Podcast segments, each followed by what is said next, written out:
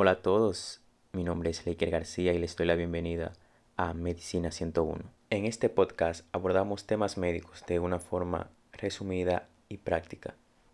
Hoy trataremos un signo que todos, por lo menos, alguna vez hemos padecido, la fiebre. Entonces, ¿qué es la fiebre? Se considera como fiebre al aumento de la temperatura corporal que supera la variación diaria normal esta variación oscila entre los 36 y los 37.5 grados Celsius, dependiendo la hora del día en que se encuentra el individuo y el ambiente en el que se ve rodeado. Estas variaciones se producen en combinación con un incremento del punto de la temperatura en el hipotálamo. El control de la temperatura corporal es una función de la cual se encarga el hipotálamo. Este se encuentra situado en la zona central de la base del cerebro. Las neuronas del hipotálamo reciben dos tipos de señales, una que es procedente de los receptores de calor y frío que llegan por los nervios periféricos y otra de la temperatura de la sangre que riega la región. Cuando la temperatura corporal supera la variación diaria normal, se produce lo que es un incremento del punto de ajuste de la temperatura en el hipotálamo. Por ejemplo, este punto puede pasar de 37 grados Celsius a 39. Es entonces cuando el cuerpo presenta el estado de fiebre o estado febril.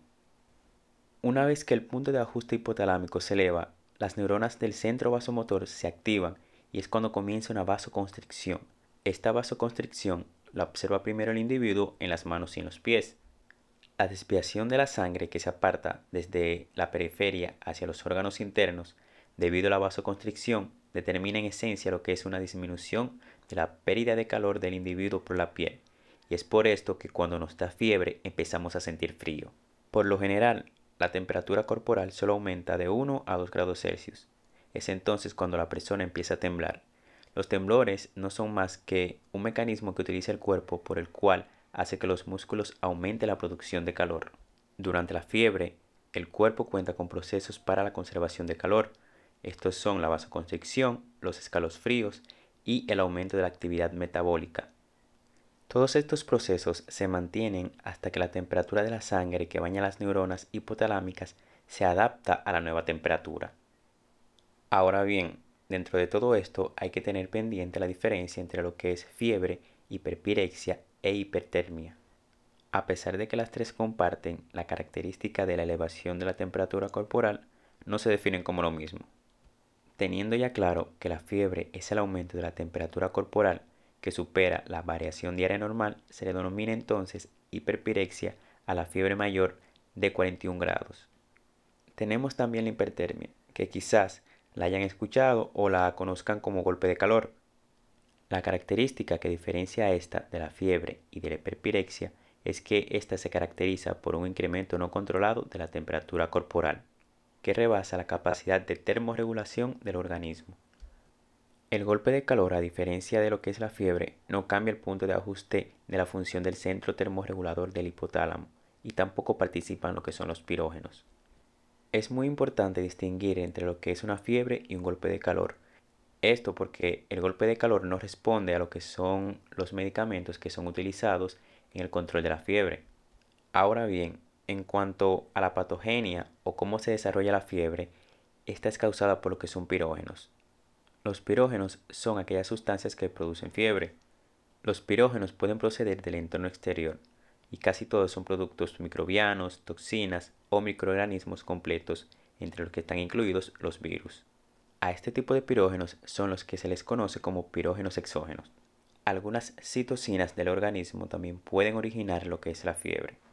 Anteriormente se les conocía como pirógenos endógenos, pero en la actualidad tienen el nombre de citocinas pirógenas. Estas incluyen las interleucina 1, interleucina 6, factor de necrosis tumoral y el factor neurotrófico ciliar.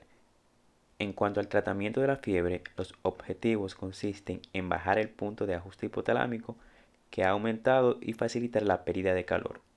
La reducción de la fiebre con los medicamentos antipiréticos, además de ayudar en el tratamiento de la fiebre, también favorecen al alivio de otros síntomas generales que suelen acompañar a la fiebre, como son la cefalea, los dolores musculares y las artralgias.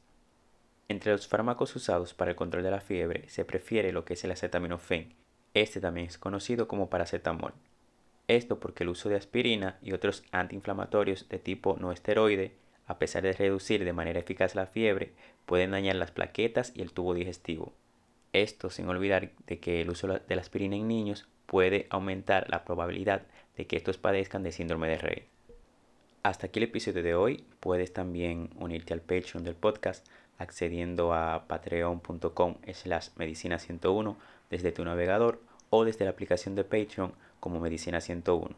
Aquí puedes tener acceso a los episodios de manera anticipada, además de la versión extendida del episodio de la semana donde se profundiza aún más sobre el tema. Y si eres estudiante de medicina, también puedes acceder a material didáctico como resúmenes y diapositivas que te pueden ayudar a la hora de presentarte a clases. Esto es todo por hoy. Nos encontramos la próxima semana en otro episodio de Medicina 101.